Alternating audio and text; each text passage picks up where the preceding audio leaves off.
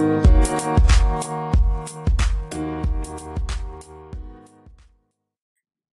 நேயர்களுக்கு இனிய வணக்கம்.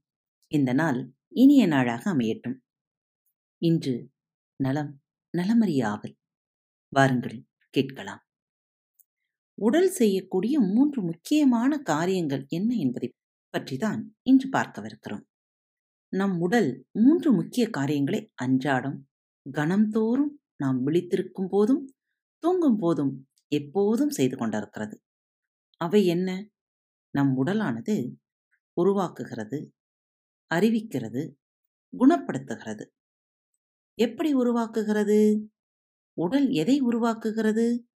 உருவாக்கப்பட்டது உடல்தானே என்று கேள்வி எழலாம். உண்மைதான். நாம் அனைவரும் ஆரம்பத்தில் ஜைகோட் என்ற ஒரு செல் உயிரியாகத்தான் இருந்தோம். அது பிரிந்து பிரிந்து பல்கி பெருகி திசுக்களாகி உறுப்புகளாகி மனித உடலாகிறது. அந்த உருவாக்கத்தையும் இங்கே நாம் நன்றியோடு நினைவு கூறுவோம். ஒரு செல் உயிரிலிருந்து கோடிக்கணக்கான உயிரணுக்கள் கொண்ட மனித உடல் உருவாக்கப்படுகிறது. பின்னர் வாழும் காலம் வரை அது உருவாகிக் கொண்டே இருக்கிறது. எதை உருவாக்குகிறது? நம்மைதான். காலையில் நாம் மூன்று இட்லிகள் சாப்பிடுவதாக வைத்துக்கொள்வோம் நான் என்னை வைத்து சொல்கிறேன். சிலருக்கு முப்பது இட்லிகள் கூட இயல்பாக இருக்கலாம். ஐம்பது பரோட்டாக்களை கபலீகரம் செய்து கணக்கை வேண்டுமென்றே தவறாக ஹோட்டல்காரரிடம் சொல்லும்போது திரும்பி முதல்லந்து ஆரம்பிக்கலாம் என்று சொல்லும் சிரிப்பு காட்சிகள் உங்களுக்கு நினைவுக்கு வருகிறதா? இரண்டு அல்லது மூன்று மணி நேரம் கழித்து அந்த இட்லிகள் என்னவாகின்றன? செரித்து உயிர் சத்துக்கள் எல்லாம் இரத்தத்தில் சேர்க்கப்பட்டு கழிவுகள் எல்லாம் வெளியேற்றப்படுகின்றன. வேறு வார்த்தைகளில் சொன்னால் அவைகளை ராகவன் சாப்பிட்டால் அவை ராகவனாகி விடுகின்றன. ராதிகா சாப்பிட்டால் ராதிகாவாகி விடுகின்றன. இதுதான் உண்மை. நாம் உண்ணும் உணவில் கார்போஹைட்ரேட் விட்டமின் கால்சியம் போன்ற வேதிப்பொருட்களை மட்டுமன்றி உயிர் சத்து என்று சொல்லப்படும் எனர்ஜி இருக்கிறது. அது இருப்பதால் தான் உணவை உட்கொண்ட பின் உடல் உருவாக்கத்தில் ஈடுபடுகிறது. வெறும் வேதிப்பொருட்கள் என்றால் சந்திரனுக்கு செல்லும் விஞ்ஞானிகளுக்கு கொடுக்கப்படுவதைப் போல வேதிப்பொருட்களையெல்லாம் சேர்த்து மாத்திரைகளாக்கி அவற்றையே உணவுக்கு பதிலாக நாம் விழுங்கிக் கொண்டிருக்கிறோம். குறிப்பிட்ட கால அவகாசம் வரை பசிக்காமலும் கழிவு வெளியேற்றம் நடக்காமலும் இருக்க செய்யப்படும் ஏற்பாடுகள் அவை. நமக்கு என்ன தேவையோ அதை உடலே உருவாக்கிக் கொள்கிறது. உதாரணமாக நமக்கு இரும்பு சத்து தேவை என்று வைத்துக் கொள்வோம் நாம் தினமும் மீன் சாப்பிடுகிறோம். மீனில் அதிகமான புரோட்டீன்களும் விட்டமின்களும் தான் உள்ளன. ஆனால் மீனிலிருந்து நமக்கு தேவையான அயன் எனப்படும் இரும்பு சத்தை நம் உடல் உருவாக்கிக் கொள்ளும். பாலிலிருந்து கால்சியம் சத்தை உருவாக்கிக் கொள்கிறது. ஆனால் பசுவின் உணவான புல்லையோ வைக்கோலிலோ கால்சியம் இல்லை. உதாரணமாக புல்லில் மக்னீசியம் தான் இருக்கிறது.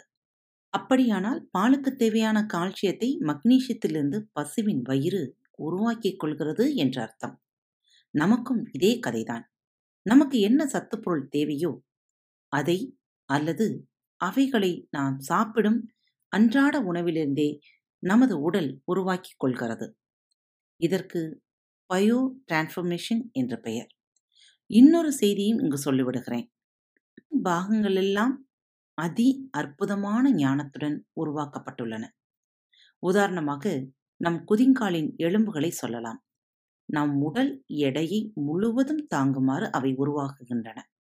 உடல் எடை நூற்றி ஐம்பது கிலோ என்றாலும் உங்கள் குதிங்காலால் அதை தாங்க முடியும்.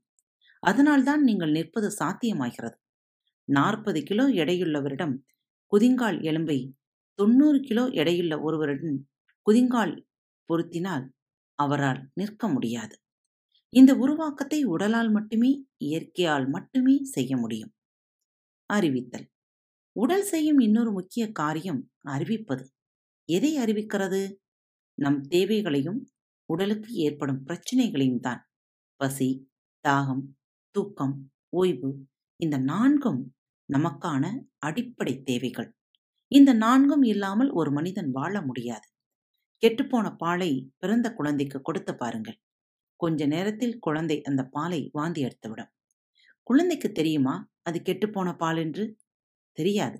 ஆனால் குழந்தையின் உடலுக்கு தெரியும். நமக்கும் இதே கதைதான். அளவுக்கு அதிகமாக சாப்பிட்டு விட்டால் ஒன்று வாந்தி வரும் அல்லது வேதியாகும். இறைப்பைக்கு மேலே தேவையில்லாத உணவிருந்தால் அது அவ்வாறுதான் வெளியே வரும். ரொம்ப வலியுறுத்தி அந்த சமாச்சாரங்களை வயிற்றுக்கு கீழே அனுப்பிவிட்டால் அது செரிக்கப்படாமல் வீதியாக வெளியே வரும். ஆனால் அறிவாளிகளான நாம் என்ன செய்கிறோம்? பாந்தியையும் பேதியையும் நிறுத்துவதற்கு மருந்துகளை உடனே உட்கொள்கிறோம்.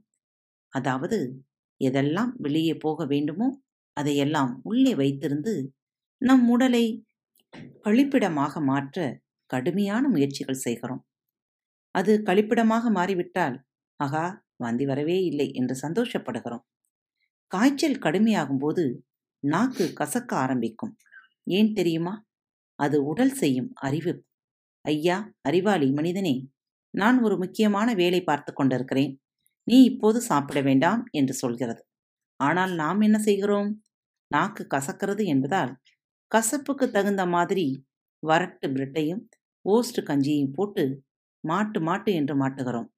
உண்மையில் காய்ச்சல் என்பது கழிவுகளை வெளியேற்ற உடல் செய்யும் ஆயத்தம். நம் தவறான வாழ்க்கை முறைகளால் கழிவுகளை வெளியேற்றுகின்ற எல்லா வாசல்களையும் நாம் ஒவ்வொன்றாக அடைத்து கொண்டே இருந்ததால் கடைசி முயற்சியாக எல்லா கழிவுகளையும் வெப்பமாக மாற்றி காய்ச்சல் மூலம் உடல் வெளியேற்றிக் கொண்டிருக்கிறது. அப்போது நாம் செய்ய வேண்டிய வேலைகள் இரண்டுதான். ஒன்று ஓய்வெடுப்பது இரண்டு சாப்பிடாமல் இருப்பது. காய்ச்சல் வரும்போது நம்மில் பலர் ஓய்வெடுப்பது உண்டுதான். ஆனால் சாப்பிடாமல் இருப்பதில்லை. என்றாசா கஞ்சியாவது குடிச்சிருப்பா என்று அன்புக்கு நாம் அனைவரும் மதிப்பு கொடுப்பவர்களாகவே இருக்கின்றோம். காய்ச்சல் அடிக்கும்போது வெறும் ரசம் சாதமும் நல்ல ஸ்பைசியான சிக்கன் கறியும் சாப்பிடுபவர்களும் உண்டு.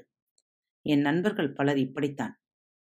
நானும் கூட காய்ச்சல் காலத்தில் இப்படியான உணவுகளை உண்டதும் உண்டு. இப்போது உடல் கழிவுகளை வெளித்தள்ளுமா? அல்லது உண்ட உணவை செரிக்கும் வேலை செய்யுமா? இரண்டையுமே ஒழுங்காக அதனால் செய்ய முடியாது. உடலின் அறிவிப்புகளை உடலின் அறிவிப்புகளை உதாசீனப்படுத்தினால் என்னவாகும்? காத்துக்கொண்டிருங்கள் மீண்டும் சந்திப்போம்.